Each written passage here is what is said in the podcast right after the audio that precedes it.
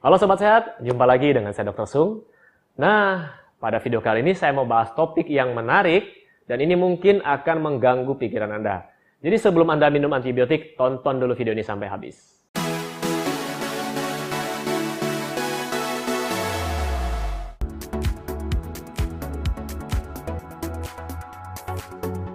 Ya, Sobat Sehat, jadi siapa di sini yang kalau radang tenggorokan langsung cari antibiotik?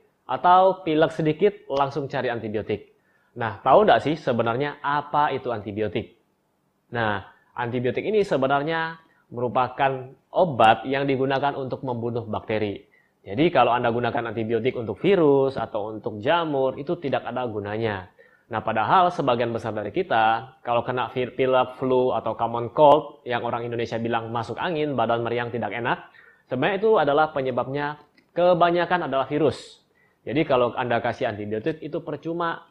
Nah, malahan yang terjadi adalah di dalam tubuh Anda ini, di dalam usus besar terutama, itu terdapat flora normal atau kita sebut dengan bakteri baik. Justru antibiotik ini akan membunuh bakteri-bakteri baik dalam tubuh Anda. Akhirnya tidak ada lagi yang melindungi usus besar Anda. Mungkin jamur akan mudah tumbuh, kemudian uh, virus akan mudah tumbuh, ataupun pencernaan Anda akan terganggu karena bakteri baik tadi atau flora normal tadi itu membantu mencerna makanan. Nah, lalu selain uh, dapat membunuh bakteri baik, kemudian antibiotik ini yang digunakan atau diminum main-main, misalnya Anda sudah positif nih, terinfeksi bakteri A atau bakteri B. Kemudian Anda diresepkan oleh dokter, Anda diberikan antibiotik, harus dihabiskan dalam waktu sekian hari, harus digunakan misalnya tiga kali satu atau satu gram per hari. Nah, biasanya kebanyakan dari kita begitu minum satu tablet atau dua tablet atau cuma satu hari kemudian rasa enak, antibiotik tersebut tidak dilanjutkan. Ya, kalau kita bisa bilang uh, minumnya main-main seperti itu. Nah, apa efeknya? Nah, efek yang ditakutkan adalah resistensi atau kekebalan dari antibiotik tersebut. Jadi bakterinya akan kebal terhadap uh, antibiotik tersebut. Nah, di sini uh, saya akan menampilkan cuplikan video ya kemarin beberapa hari yang lalu saya nonton dari uh, BBC One ya. Jadi ada video di mana di sana diceritakan bahwa satu universitas yaitu Harvard University itu mengembangbiakan bakteri di sebuah disk yang lebar ya. Jadi di sana dikasih patokan dulu. Jadi di bagian tepi mulai dari tepinya Anda bisa lihat di videonya juga. Jadi ada angka 0 di situ. Jadi pada bagian tepi yang ditulis angka 0 itu tidak diberikan antibiotik. Nah, kemudian di samping angka 0 di garis ada angka 1. Artinya angka 1 tersebut adalah antibiotik dengan single dose yang secara normal dapat membunuh bakteri E. coli.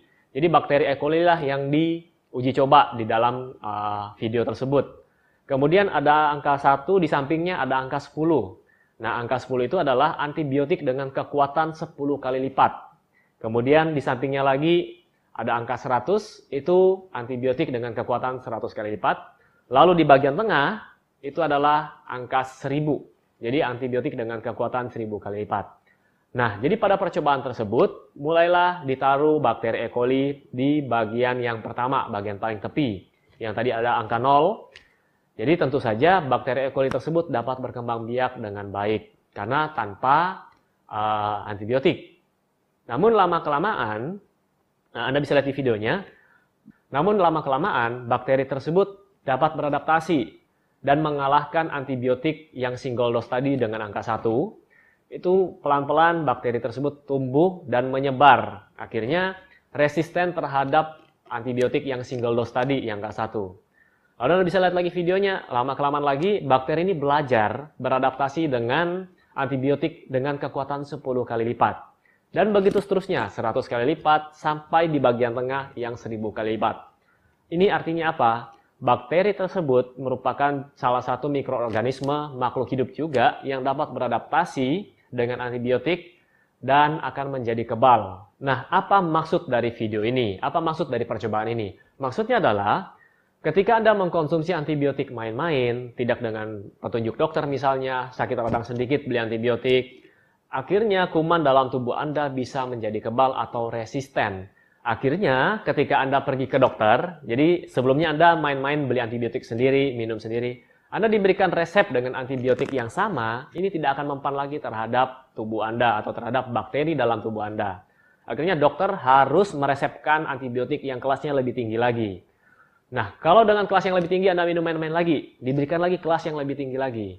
Nah, ingat, di dalam video tersebut dikatakan bahwa bakteri dapat belajar beradaptasi, bakteri E. coli tadi, untuk melawan antibiotik dengan kekuatan seribu kali lipat hanya dalam waktu 10 hari. Bagaimana dengan penemuan antibiotik dengan kelas yang lebih tinggi lagi? Para peneliti melakukan penemuan-penemuan antibiotik yang baru itu membutuhkan waktu yang lama. Sedangkan bakteri belajar hanya dalam waktu 10 hari. Jadi Anda bisa bayangkan, kalau kita main-main terus, akhirnya bakteri kita kebal terhadap antibiotik, bahkan dengan kekuatan yang tinggi sekalipun. Terus ketika kita infeksi mau dikasih apa?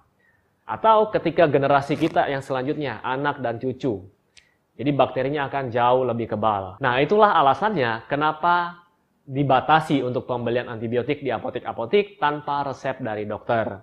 Nah, ini juga pengalaman saya pribadi, uh, kakek saya ya. Jadi saya ngomong aja di sini. Waktu ke Singapura, kakek saya membawa satu contoh antibiotik depannya A. Ya, Anda pasti tahu itu apa. Jadi pada saat ke Singapura, jadi masuk ke apotek, kakek saya menunjukkan, saya mau beli ini, antibiotik ini. Apa yang terjadi? Pihak apotek di Singapura langsung marah dengan kakek saya. Tidak boleh beli sembarangan yang ini. Kakek saya bingung, di Indonesia kok saya bisa beli tanpa resep dokter? Kenapa di Singapura tidak boleh? Jadi di sana peraturannya memang lebih ketat untuk mencegah terjadinya resistensi terhadap antibiotik. Mungkin itu saja yang bisa saya jelaskan. Semoga informasi ini dapat Anda mengerti dan tolong share kepada teman-teman Anda yang sakit sedikit langsung cari antibiotik. Saran saya konsultasi dulu dengan dokter Anda. Oke? Seperti biasa, buat Anda yang sekarang sedang mencari produk-produk yang mendukung gaya hidup sehat, silakan kunjungi boxsehat.com. Ya, jadi boxsehat.com ini menyediakan produk-produk yang mendukung gaya hidup sehat. Bukan antibiotik. Sekali lagi, bukan obat antibiotik ya. Nah, oke, okay, sampai jumpa di video saya selanjutnya. Salam hebat, luar biasa.